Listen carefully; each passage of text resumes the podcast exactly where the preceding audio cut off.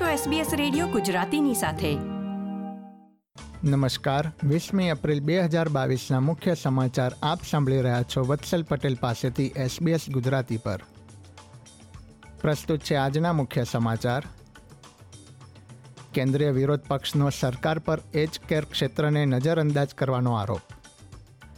Victoria તથા New South વેલ્સમાં Covid નાઇન્ટીનના વધુ નિયંત્રણો હળવા થયા. અને મેલબર્ન ક્રિકેટ ગ્રાઉન્ડ ખાતે આર્જેન્ટિના તથા બ્રાઝિલ વચ્ચે ફૂટબોલ મેચ રમાશે.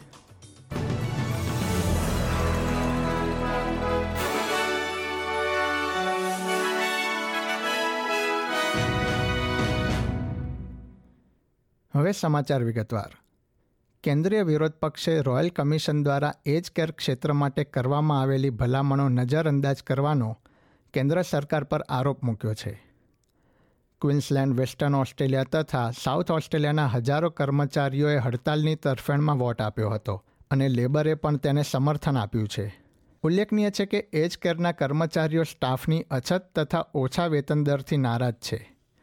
વિરોધ પક્ષના નેતા એન્થની એલ્બેનિઝીએ જણાવ્યું હતું કે ઓસ્ટ્રેલિયાનું એજ કેર ક્ષેત્ર જોખમમાં છે અને તેમણે લેબર પક્ષનો પાંચ બાબતોનો સમાવેશ કરતી યોજના રજૂ કરી હતી. સોલોમન આઇલેન્ડ દ્વારા ચીન સાથે સુરક્ષા કરાર કરવામાં આવ્યા બાદ કેન્દ્રીય વિરોધ પક્ષે સરકારની ટીકા કરી છે, જેનો વડાપ્રધાન સ્કોટ મોરિસને વળતો જવાબ આપ્યો હતો. લેબર પક્ષે પેસિફિક દેશો સાથે ઓસ્ટ્રેલિયાના સંબંધો વણસી રહ્યા હોવાનું જણાવી ઓસ્ટ્રેલિયાની વિદેશ નીતિ સામે પ્રશ્નો ઉઠાવ્યા હતા. જોકે વડાપ્રધાન મોરિસને જણાવ્યું હતું કે પેસિફિકના દેશો ચીનના દબાણ હેઠળ છે. વિક્ટોરિયા તથા ન્યૂ સાઉથ વેલ્સમાં કોવિડ નાઇન્ટીનનો ચેપ ધરાવતી વ્યક્તિના નજીકના સંપર્કમાં આવનારા લોકો માટે આઇસોલેશનના નિયમોમાં ફેરફાર કરવામાં આવ્યો છે. વિક્ટોરિયામાં શુક્રવાર બાવીસમી એપ્રિલ રાત્રે અગિયાર ઓગણસાઠ વાગ્યાથી નજીકના સંપર્કમાં આવેલી વ્યક્તિએ સાત દિવસ સુધી આઇસોલેશન કરવું પડશે નહીં. જોકે તેમણે તે સમય દરમિયાન પાંચ રેપિડ એન્ટીજન ટેસ્ટ કરી ઇન્ડોર સ્થળે માસ્ક પહેરવું જરૂરી રહેશે. આ ઉપરાંત રસીના બંને ડોઝ મેળવી લેનારા આંતરરાષ્ટ્રીય મુસાફરોએ પણ આગમન સમયે ટેસ્ટ કરવો જરૂરી રહેશે નહીં. પ્રાથમિક શાળાઓ અને અર્લી લર્નિંગ સેન્ટર્સમાં માસ્કની જરૂરિયાતને પણ હટાવવામાં આવી છે. વિવિધ સ્થળો પર ચેક ઇન અને રસીનું પ્રમાણપત્ર દર્શાવવું પણ જરૂરી નથી. જોકે રાજ્યના આરોગ્ય મંત્રી માર્ટિન ફોલીએ લોકોને વધુ સાવચેત રહેવા માટે જણાવ્યું છે. બીજી તરફ ન્યૂ સાઉથ વેલ્સમાં પણ બાવીસમી એપ્રિલ બે હજાર બાવીસના રોજ સાંજે છ વાગ્યાથી કોવિડ નાઇન્ટીનનો ચેપ ધરાવતી વ્યક્તિના નજીકના સંપર્કમાં આવેલા લોકોએ સાત દિવસ સુધી આઇસોલેટ થવું પડશે નહીં.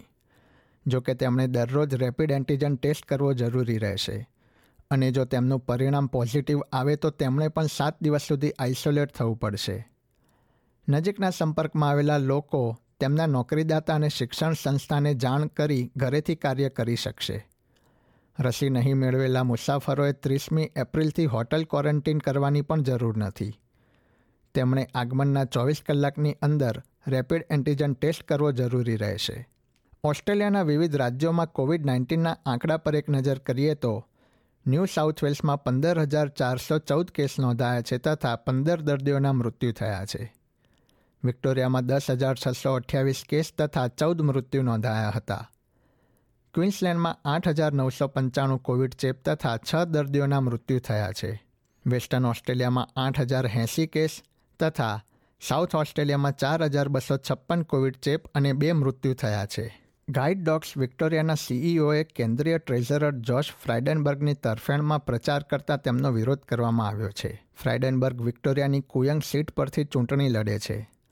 સ્થાનિક રહેવાસીઓએ સીઈઓ કરેન હાયસ દ્વારા ફ્રેડનબર્ગના સમર્થનમાં પોસ્ટર મૂક્યા બાદ તેમની ટીકા કરી હતી. કોયંગ સીટ પર વર્ષ બે હજાર ઓગણીસમાં ફ્રાઇડનબર્ગે વિજય મેળવ્યો હતો. પરંતુ તાજેતરમાં કરવામાં આવેલા સર્વે પ્રમાણે તેમને સ્વતંત્ર ઉમેદવાર સામે પડકારનો સામનો કરવો પડી શકે છે. રમતના સમાચારોમાં, વિશ્વની ટોચની ક્રમાંકિત ફૂટબોલ ટીમ બ્રાઝિલ તથા આર્જેન્ટિના મેલબર્ન ક્રિકેટ ગ્રાઉન્ડ એટલે કે એમસીજી ખાતે એક મેચ રમશે. આ મેચ અગિયારમી જૂનના રોજ રમાશે. આ વર્ષે ફૂટબોલ વર્લ્ડ કપ યોજાવાનો છે તે અગાઉ બંને દેશો ઓસ્ટ્રેલિયામાં આવીને મેચ રમે તેવું આયોજન કરવામાં આવ્યું છે. વિક્ટોરિયન સરકારે આ અંગે બુધવારે માહિતી આપી હતી.